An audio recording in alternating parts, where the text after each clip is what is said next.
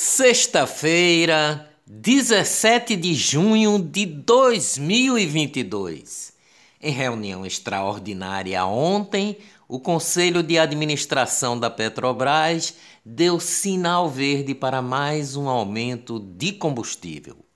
Percentuais serão anunciados hoje. Presidente da Câmara dos Deputados, Arthur Lira, cobra a saída do presidente da Petrobras e diz que vai propor medidas duras. Presidente Bolsonaro considera uma provocação.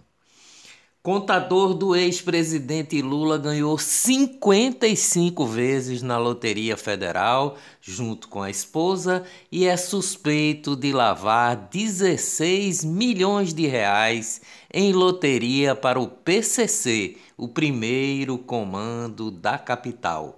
O contador divide escritório com três empresas de Fábio Luiz Lula da Silva, o Lulinha, filho do ex-presidente.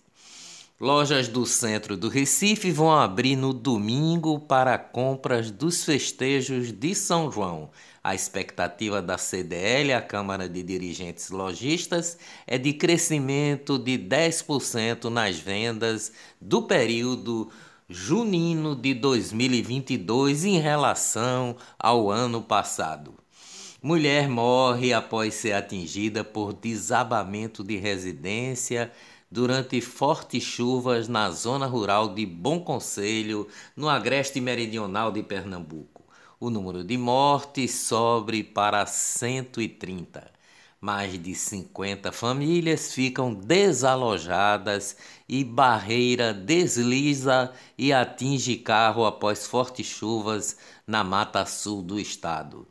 Casos aconteceram em Água Preta e Palmares. A APAC, a Agência Pernambucana de Águas e Clima, alerta para chuvas de moderadas a fortes na zona da Mata Sul de Pernambuco. Polícia Federal agora investiga cinco suspeitos em inquérito sobre a morte de Dom Philips e Bruno Pereira. A lista inclui um possível mandante e um suspeito de ajudar na ocultação dos corpos. A Polícia Federal deve pedir novas prisões nos próximos dias. Dois suspeitos já foram presos, um deles confessou o crime. O sangue achado em lancha de suspeito não é de Dom. Teste com D N A de Bruno é inconclusivo. Indigenista Bruno Pereira, na verdade mais conhecido aqui em Pernambuco como Bruno Cunha, é, era pernambucano e torcedor fanático do esporte, revela a jornalista Paula Lozada do Diário de Pernambuco. Indigenista Bruno Pereira fez jornalismo na Universidade Federal de Pernambuco e participaria de um filme inspirado no seu trabalho. Bruno era pai de três filhos, faria quarenta e dois anos no próximo dia quinze de agosto. Olá, eu sou o, o jornalista Ivan Maurício e estas são as notícias mais importantes do dia. Tudo o que você precisa saber para ficar bem informado em apenas dez minutos. No Brasil, o número de casos de dengue passa de um milhão em dois mil e vinte e dois. O aumento é de quase duzentos por cento em relação a dois mil e vinte e um. A doença matou quinhentas e quatro pessoas no país e outras trezentas e sessenta e quatro mortes estão em investigação. População das capitais brasileiras perde vinte dias, vinte e um dias do ano no trânsito. O dado é de uma pesquisa de mobilidade urbana feita pela Confederação Nacional de Dirigentes Lojistas do S P C em parceria com o SEBRAE. Cantora Simária, da dupla com a irmã Simone, anunciou ontem que vai se afastar dos palcos para cuidar da minha saúde, disse Simária. Irmãs se desentenderam publicamente nas últimas semanas. Morre a atriz Maria Lúcia Dahl aos oitenta anos no Rio de Janeiro. Maria Lúcia Dahl esteve em produções de sucesso da T V como Dancing Days em setenta e oito, Espelho Mágico e Anos Dourados.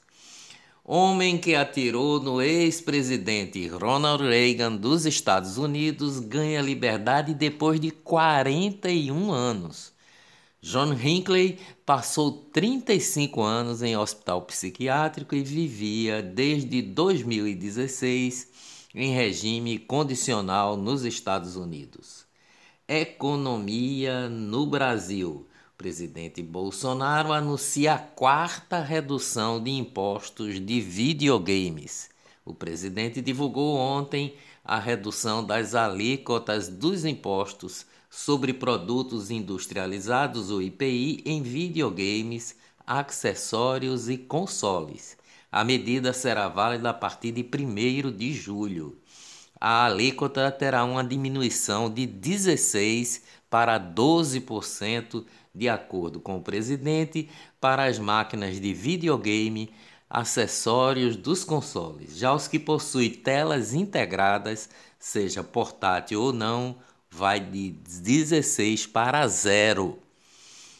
Negócios no mundo. Coca-Cola anunciou ontem que seus estoques na Rússia estão em processo de esgotamento. Segundo a agência de notícias Reuters, a empresa disse que não vai mais produzir ou venderá Coca-Cola ou outras marcas da Coca-Cola Company na Rússia.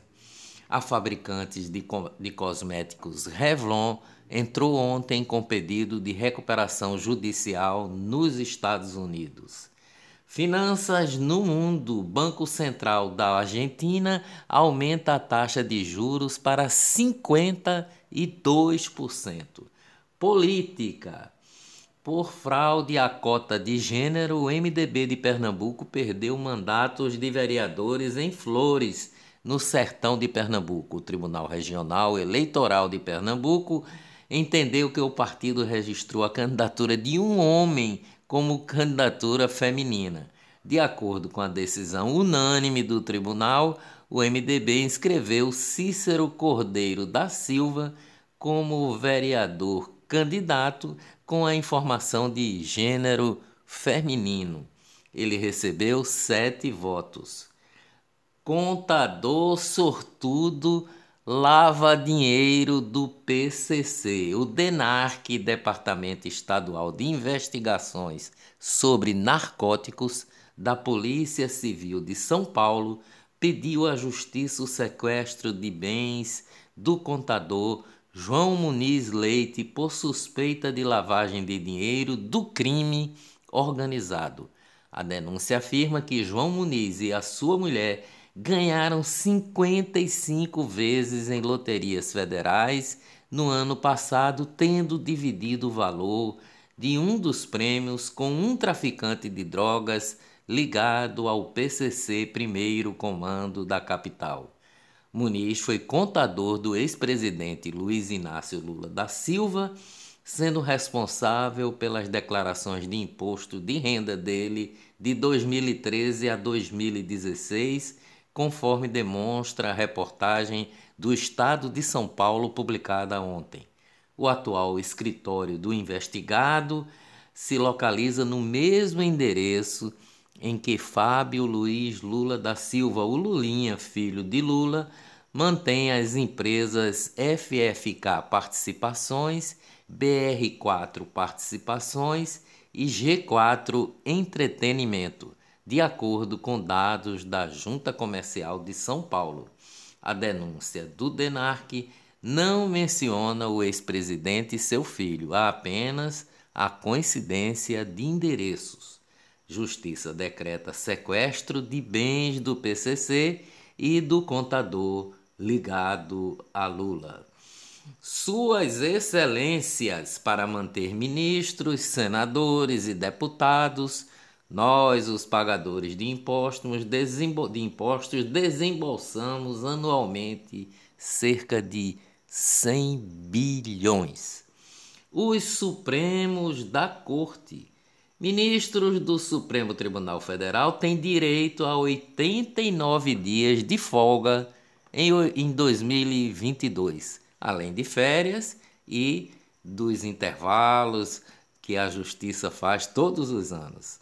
Maio é o único mês sem pausas na programação do Supremo Tribunal Federal, assim como ocorreu em dois mil e vinte e um. Covid em Pernambuco. Pernambuco registrou ontem quatro óbitos e mil quatrocentos e vinte e oito novos casos. Do total de quatro é, óbitos, três pacientes apresentavam doenças pré-existentes além da Covid.